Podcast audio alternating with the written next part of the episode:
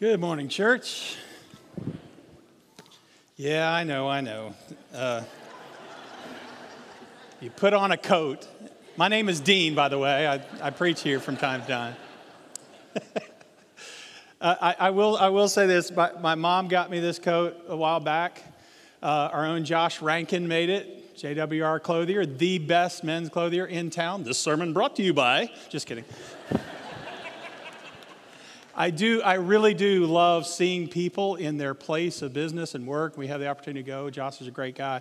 But honestly, he is on planet Earth to help people step into who they are and just what they wear. And it's a beautiful thing. I love that he does that. Uh, again, my mom helped me. Otherwise, I probably wouldn't be able to buy Josh's stuff. But, but honestly, we came home one day, and Melanie and I were talking, and she's like, you know, you ought to wear that church one time, just like freak people out. now, now, listen, I will say this. I will say this. I know what you're doing. Some of you will come up and say, well, wow, don't you look nice now? And I know what you're saying. You normally don't. I get that. but but honest, just quickly, it's not about me. I do want to say this. Honestly, I, there is a reason sometimes you hear the longer story. I, I dress kind of mid-level or whatever here. Honestly, in my heart, that's not to be like casual or whatever thing about God. I don't ever want any obstacle between somebody coming here feeling comfortable as they are and knowing Jesus. We've got people that dress beautifully, and that's cool. Literally come as you are. But I also, I've thought about this because I know Mom's probably watching this. Thank you, Mom. Um, and I would wear it on Mother's Day, but it can be hot. I ain't going to wear it on Mother's Day. So, but, but I do know this. I honestly am doing this in part. You'll see why uh, a little bit. Just want to honor our senior saints. And I do know there are some people that grew up in this setting where the preacher dressed up and we all dressed up. Honestly, I mean this with the depth of my heart. Uh, two things I'll say. First of all, I'm wearing this because I love you. And, and I, I know some people actually enjoy that. And I just, it's a simple thing. I just want to say I love you. And that's kind of a statement of that. Second thing, don't get used to it. All right? All right? Okay? Anyway, enough about it. So we've been doing this series on Ephesians where, where we're, we're looking in the mirror and letting God tell us who we are in Christ. Who are we and why are we here in this planet? The beautiful book, Divided in Half, the first three chapters tell us who we are in Christ, this glorious picture of our identity. And then the last three invites us to live that identity out. And a way that we went about the last three chapters, we'll finish that today, is to just ask this question. If we are all these incredible things that God says that we are, why do we not always feel that way? Why do we not always experience that in our lives? And, and so the last couple of weeks we looked at, and we just picked a couple examples of the identity. So two weeks ago, God tells us we're rich in Christ. We are abundantly rich spiritually in Christ.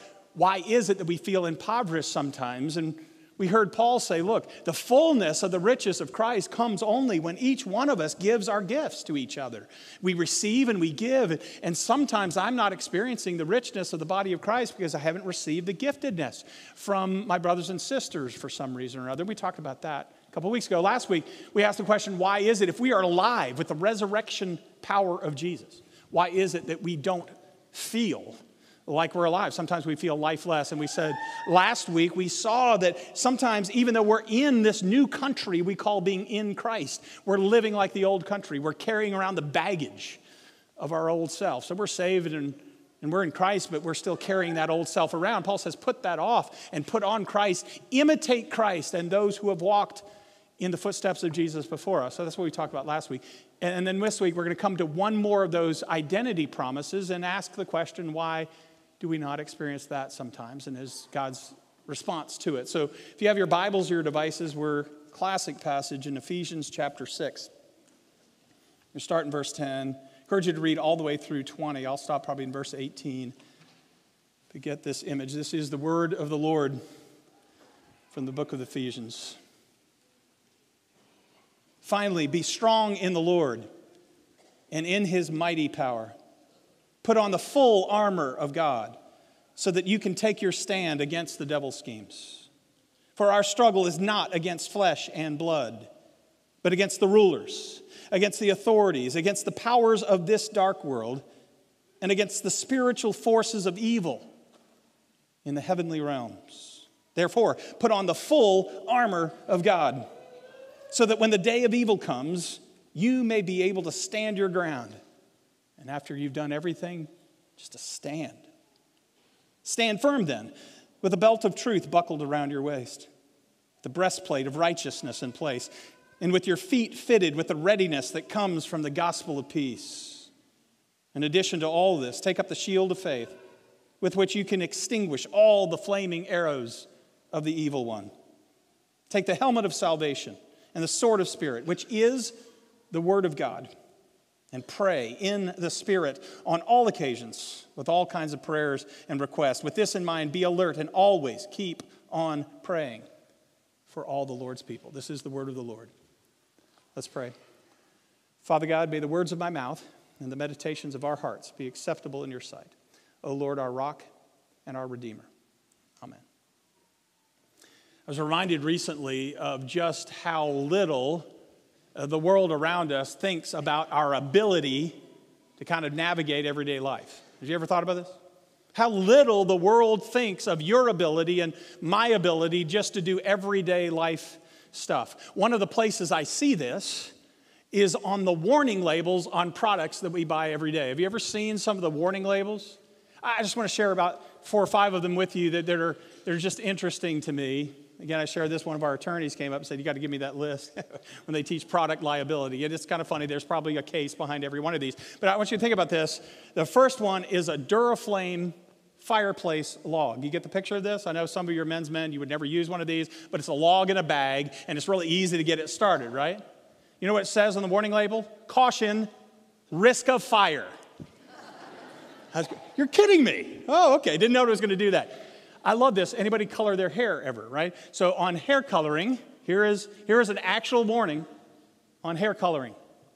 Caution, do not use as an ice cream topping. I know, Sarah, you're just thinking about this. Sitting down with a whole bowl of Blue Bell, that'd be great with some L'Oreal, right? I think, I, I don't know, right? Um, John, he's down. All right, this is this is great. Um, we're all going to need this, so this is important information. We're all going to need this really soon because summer's coming faster than we think. On a collapsible car shield, it says, "Caution: do not use sun shield while driving." This is important information. Really, you're learning how to drive. This is really important. I know I wrapped my truck around the tree, officer, but I'm just telling you, I was trying to keep the car cool, right? Young parents, this is critical. For a collapsible stroller, can you guess what they said? Please remove the infant before folding up the stroller. That'd be pretty efficient around nap time, right? Just fold it up, put them away. They can sleep, pull it back. Here, the last one is my favorite. This is my favorite by far. You ready for this on Halloween? This is important. On the packaging, for a Batman costume. You ready? Batman costume. Warning, cape does not enable user to fly. Now, there are all sorts of things wrong with this. In no superhero movie ever does the cape make you fly, number one. Secondly, it's Batman. Now, that ain't Superman, it's Batman. Batman goes grappling hook and bat plane. He does not fly. Do you see how little people think of your ability to navigate life? Now, we laugh at this, but you know, some people actually wouldn't be offended at this at all, because if we're honest in our honest moments, sometimes we don't think too highly or about our abilities either. For the important moments, the important things of life, we don't think very highly about our abilities and our powers either. I had this picture in mind, something like this. You imagine, what do you see when you see a picture like this? What do you see when you see someone just hanging by their fingers on the edge of a cliff? You know what I see is the way a lot of people live their lives day in and day out, just hanging by a thread, feeling powerless, feeling weak. We're just kind of hanging on, right? That's the experience a lot of people have in our lives, and like, why is it? Now, I think this fits so beautifully in where we are finishing our series, because you know, we talked already about, you know, you don't feel rich even though you are. Why not? You don't feel alive. Why not? And here, so we come this week to say, if, if it is really true that our identity is that in Christ, in Christ only, we are able, in Christ, to be connected to the God who is able to more, do more than we can ask or imagine. You are powerful, what God says. Why is it that we feel so weak and we feel like this, hanging just on the edge? Why is it?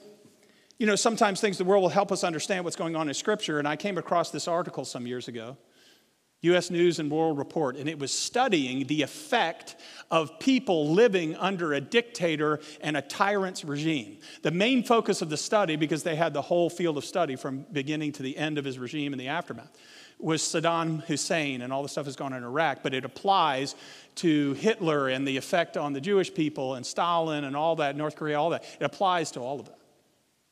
But they did these studies, and, and how did people, how were people affected by living for year after year after year under a tyrant's regime? And one of the things they found is these people were lifeless, they were powerless, and they had lost the ability to even stand up and fight for their own freedom. And there's a condition, Sean could probably tell us more about this, it's a condition described as learned helplessness. When you have been exposed to abuse and trauma for a long, long, long period of time, you can actually get trained into being helpless. Now, here's the powerful part of the study. Even after the dictator fell, even after we liberated Iraq, people were still walking around as if they were powerless, as if the dictator and the tyrant was still in charge. I read that article and I read this passage and I think, I wonder if sometimes people are saved and rescued and heaven-bound and all of that, and we're in Christ, but the problem is we have spiritual, learned helplessness. Because the Bible will tell us, and Ephesians says it from beginning to end, we are living in a world that is affected by a tyrant's attacks and regime. There are enemy forces at work in our world. And let's be honest, we live in an intellectual society. We want to act like that stuff isn't real. We've explained it away by mental illness and dysfunction and all of that. And the Bible does not shy away from this reality. We live in a world with an enemy we cannot see.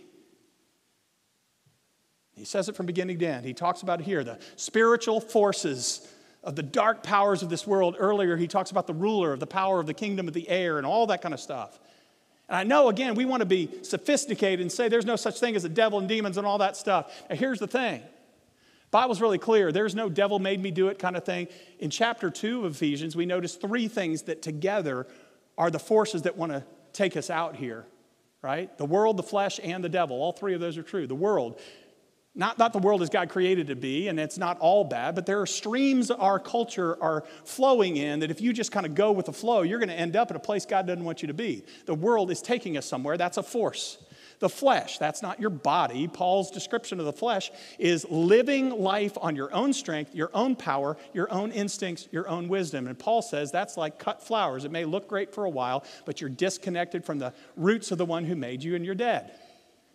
And he says, there is an enemy out there that you can't see. There is a, a force called the devil. There are demons. There are spiritual forces at work that we do not see. All of those come together to try to take us out. Here's the thing. If we ignore it, we're even more vulnerable. I know I've shared some version of this before, at least in a class setting, but let me remind you this. It's a day that I never forget because I, I think about it in passages like this. A friend of mine was on an airplane one time. Flight attendant was going down offering food and drinks to people, and the guy said, "No, thank you, I'm not eating today." And she looked at him and said, "Oh, are you fasting?" He said, "Yes, I am." She said, "Great, are you a Christian?" He said, "No, I'm a Satanist."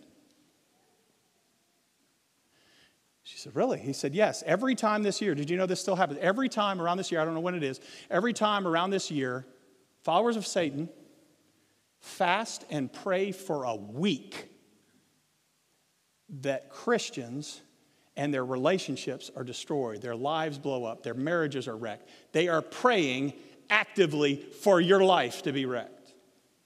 She came back home and said, "We got to start fasting and praying for our marriages, for our people, and for our families, and all that kind of stuff." Now, listen, I don't say that to like freak you out and scare you. I'm just saying we should not be surprised. There are times you feel weak. Don't be shocked. There are forces actively at work outside in the world and inside in our broken, fallen desires that want to destroy your life. Not just kind of irritate you a little bit. Make sense? That's why we feel desolate weak. Now, here's the thing. I don't say all this to start freaking out about devils and demons. Like, this is one of the longest chapters in the Bible talking about spiritual warfare, and Paul does not go on and on about the enemy. That's not what I want to do. It's not what the text does. I say all of that to tell you the good news of the text. You hear the good news? Hear this. He says, be strong in the Lord and in his mighty power.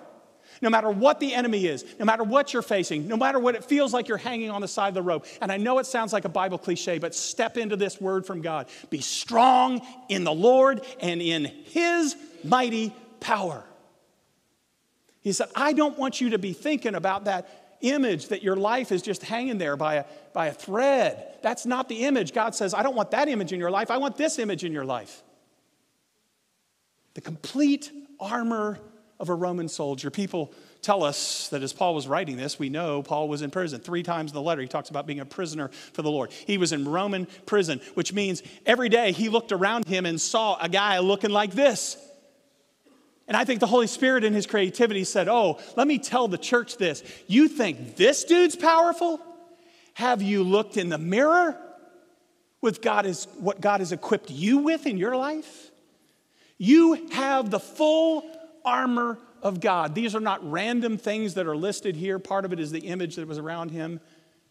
I'll get to that one in a second. Go back. Go back. All right. It, it, th- these are the images in the Roman warfare that are all around him, but it's also the image in the Old Testament. Go read Isaiah chapter eleven sometimes. Just look around several places in the book of Isaiah. It describes the, the armor as the armor of God. It's God's armor. So picture like Saul and David, but this time it fits. God says, I'm going to give you my armor and my power. And yes, if we were doing it again today, I think he would do the image of a SWAT riot gear, right? And if you look into it, seriously, it's amazing. Like each piece of, of the SWAT riot gear uh, matches with one of the pieces of the ancient armor as well. The point is not the specifics of the armor. This is the point. God says you're covered and you are armed. You are covered and you are armed. You are more powerful than you know, to face all the things that are trying to attack you and take you out in your lives. So let's just make a couple observations about the armor itself. Let's just kind of look at it just a little bit.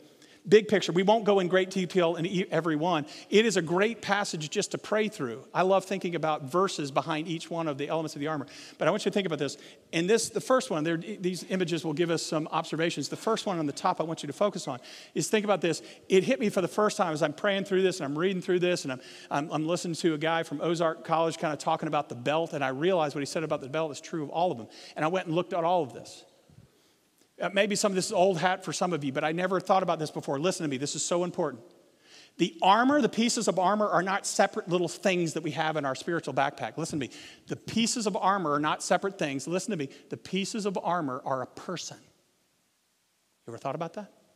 The armor isn't stuff. The armor is a person. And when you look at each one of the elements, he is saying here with a different metaphor what he says elsewhere about a metaphor of clothes. What does he say in other places? He says, clothe yourself with Christ. Immerse yourself in Christ. Yes, literally in baptism, but in the whole life of Christ. Be surrounded by Christ. Be buried in Christ. Be connected to Christ in the way you live and think and breathe. Now, he says, put on the full armor of God, which is Christ. Now, look at each one. We want just go through these quickly. May, may not cover every single one, but think about this. What is it that he's talking about when he says, put on the belt of truth? What is truth in the Bible? It's not, hear me, this is so important for church. Truth is not a list of propositions you have to think rightly about. Stop it. That doesn't mean there aren't things we need to think rightly about. Truth is a person. What did Jesus say? John fourteen, verse six. I am the way, the, the truth, and the life. Truth has a capital T. It's a person. Yes, Jesus has things that we think are right about. And yes, the battle starts in the mind, but it's not about intellectual propositions. Hear me, once we get this, spiritual warfare changes. I grew up thinking that I had to fight the enemy's attacks by filling my head with facts. Don't misunderstand me. Facts are important. That's not it, though. I need to get close to truth himself, who will tell me truth. And yes, he'll reframe and renew my mind. Totally different. Belt of truth. The breastplate of righteousness. What is that about? First Corinthians one, verse thirty says that Jesus isn't just someone who gives us righteousness. Guess what it says? Jesus is the righteousness of God. Why is that so important? Stop thinking you'll ever be good enough. You're not. He is, so I'm saddling up, clothing myself with the one who is right. And the rightness comes not from me, but from him. That doesn't mean I blow him off. It means I'm ever increasingly, by the power of the Holy Spirit of God, transformed into his image. Fit your feet with the readiness that comes from the gospel of peace. What is the gospel? You know this. God so loved the world that he gave a church. No. He gave a religious institution. No. He gave a bunch of rules to follow. No. God so loved the world. What's the gospel? He gave his son.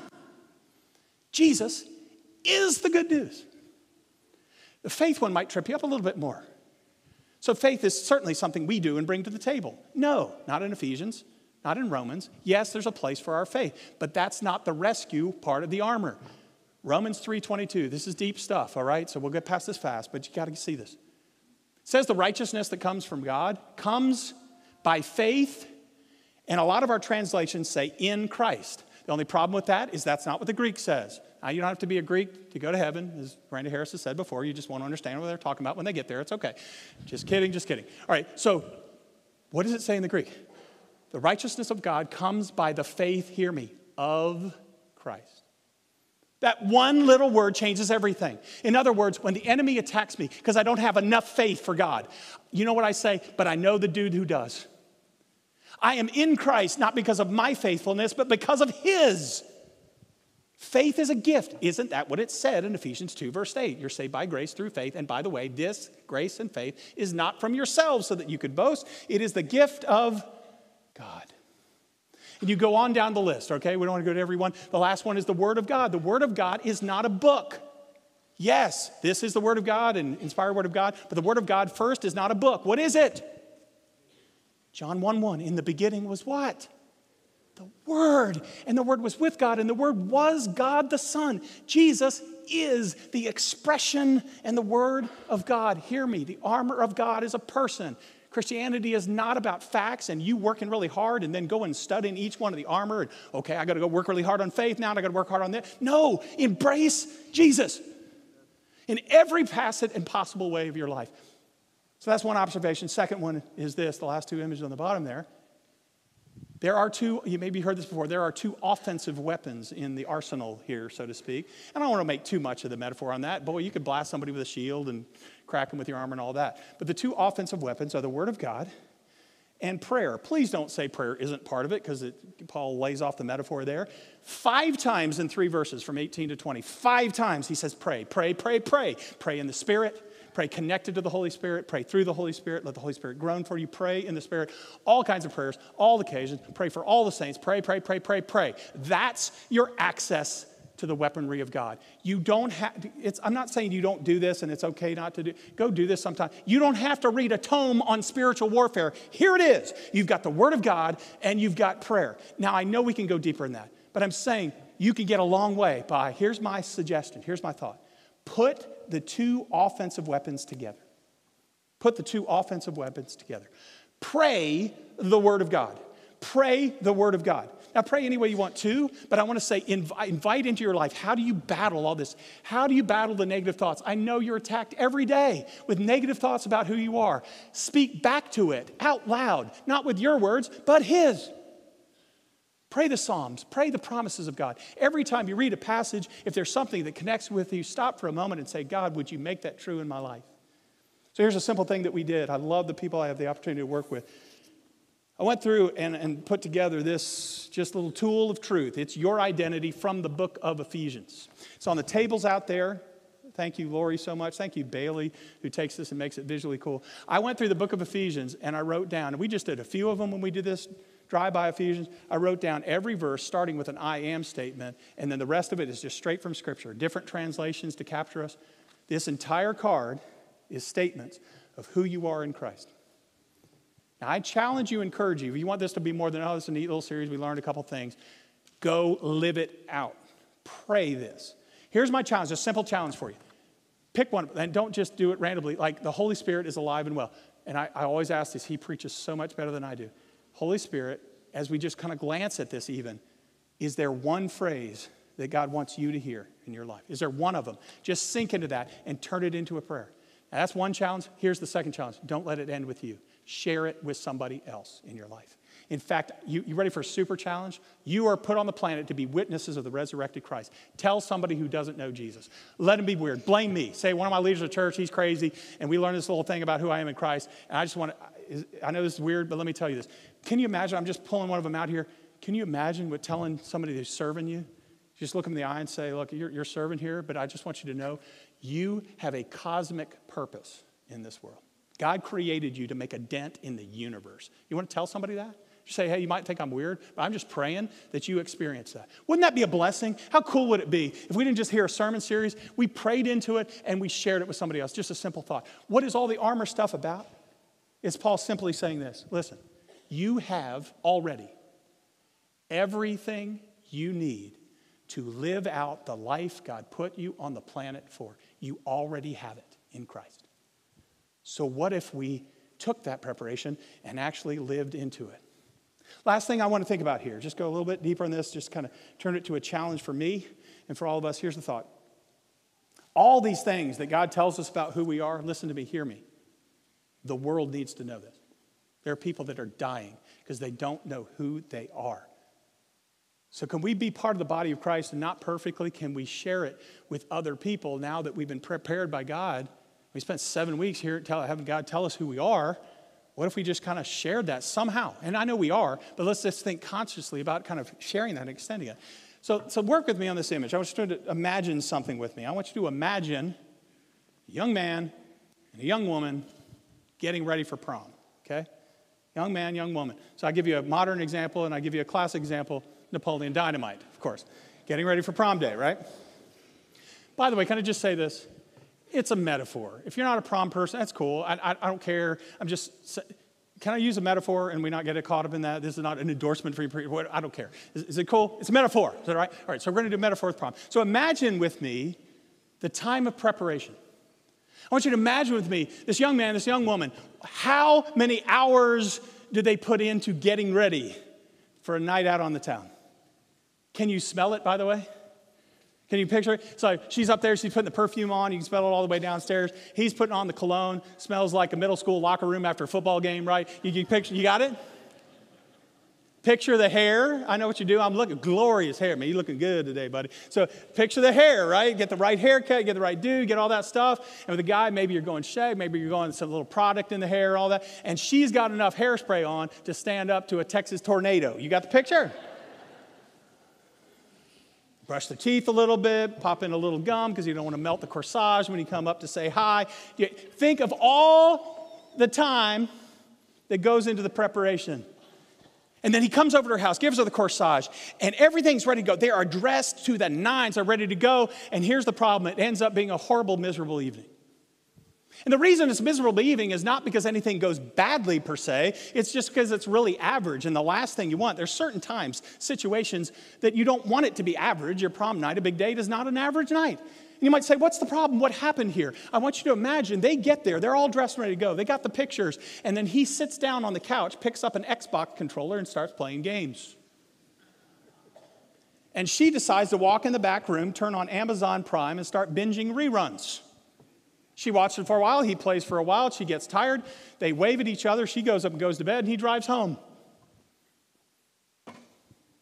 You might say, this is crazy, Dean. This would never happen. It would be absolutely absurd, wouldn't it, for people to get all dressed and all ready and go nowhere? Wouldn't it be crazy? Wouldn't it be just absurd if we spent, I don't know, seven weeks looking in a mirror and seeing if we're ready to go, and we sit down and do nothing with it? That would be absurd, wouldn't it? Or perhaps an image closer to the text. John Eldridge tells the story of D-Day, the invasion and liberation of France in nineteen forty-four. And he tells the story of a paratroop group that goes in the night before to get ready for the battle, one of the most important historical battles in the history of the world, to liberate people from freedom. Private in the five hundred sixth uh, Airborne Division goes, and he lands, and he walks, and all of a sudden he hears music and singing from a nearby farmhouse. And when he gets up there, he realizes there's another paratroop group that already got there, and they found liquor in the cellar of the farmhouse. And he said in his words as he journaled this when he came up there, I found them drunker than hillbillies on a Saturday morning. We laugh at that because it's funny, isn't it? But it's not. It's tragic. And it's absurd to be trained and dressed and ready for battle and sit on the sidelines when the liberation of the world is at stake. That would be absurd, wouldn't it? To spend seven weeks being trained and equipped for who you are on the battlefield of God's word and doing nothing with it would be crazy, wouldn't it? And I say this not with guilt at all, but an invitation, because churches and Christians do it all the time. We come and we sing and we read and we sit down and do nothing to invite people into the dance of God and to step into the battle. And let me say this as, as sternly and as, as clearly as I can say it. The battle, Paul says, is not against people.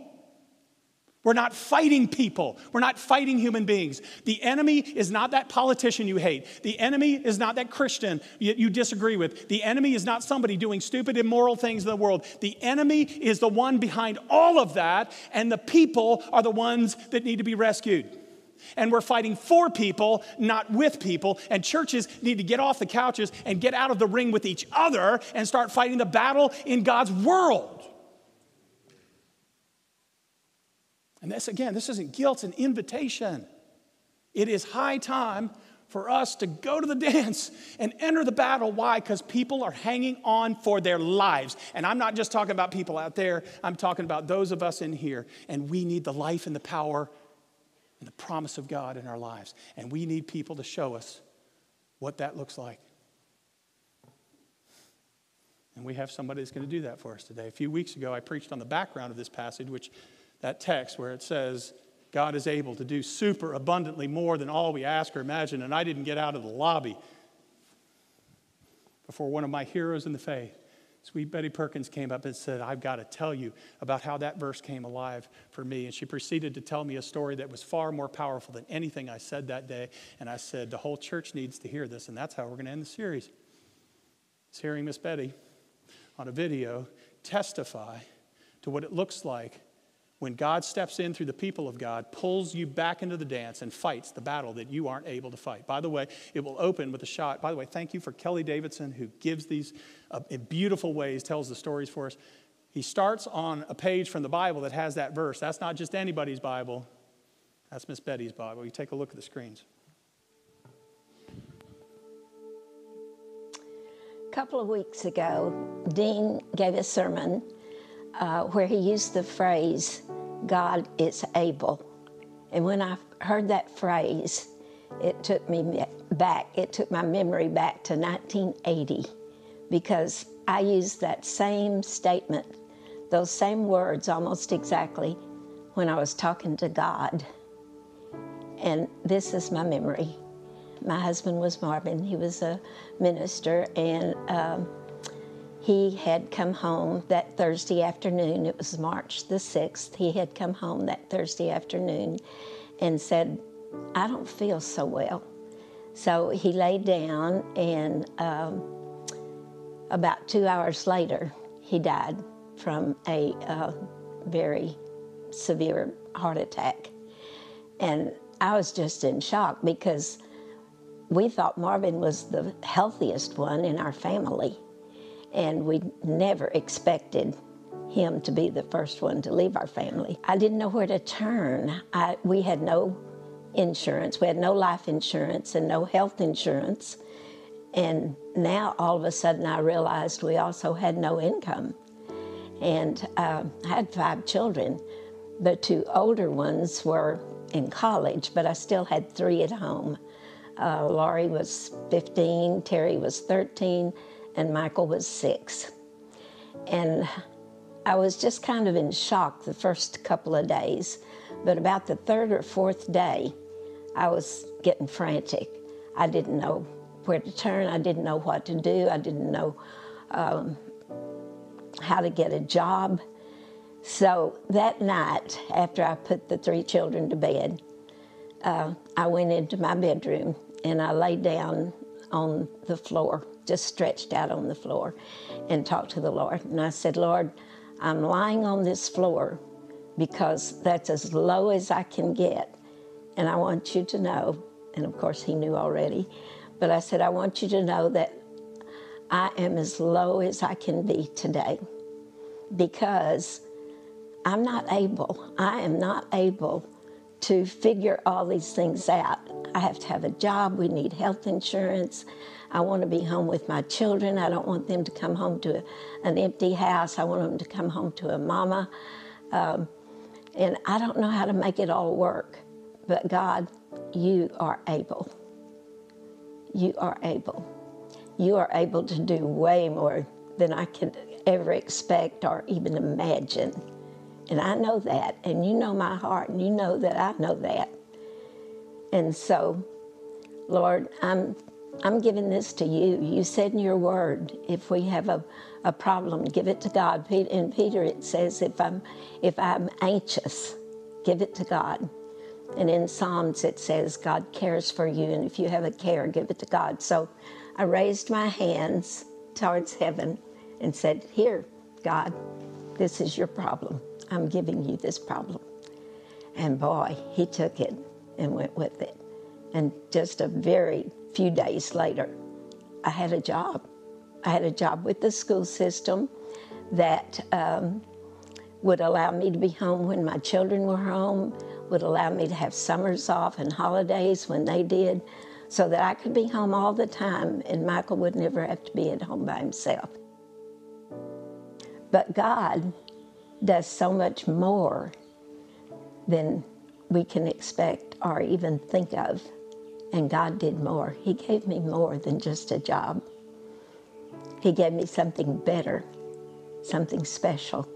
He gave me people, his people, people.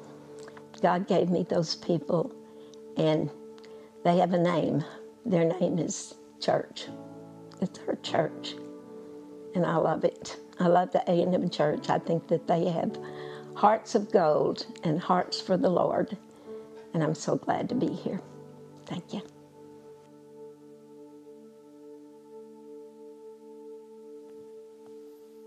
Thank you, Miss Betty. You praise God for that.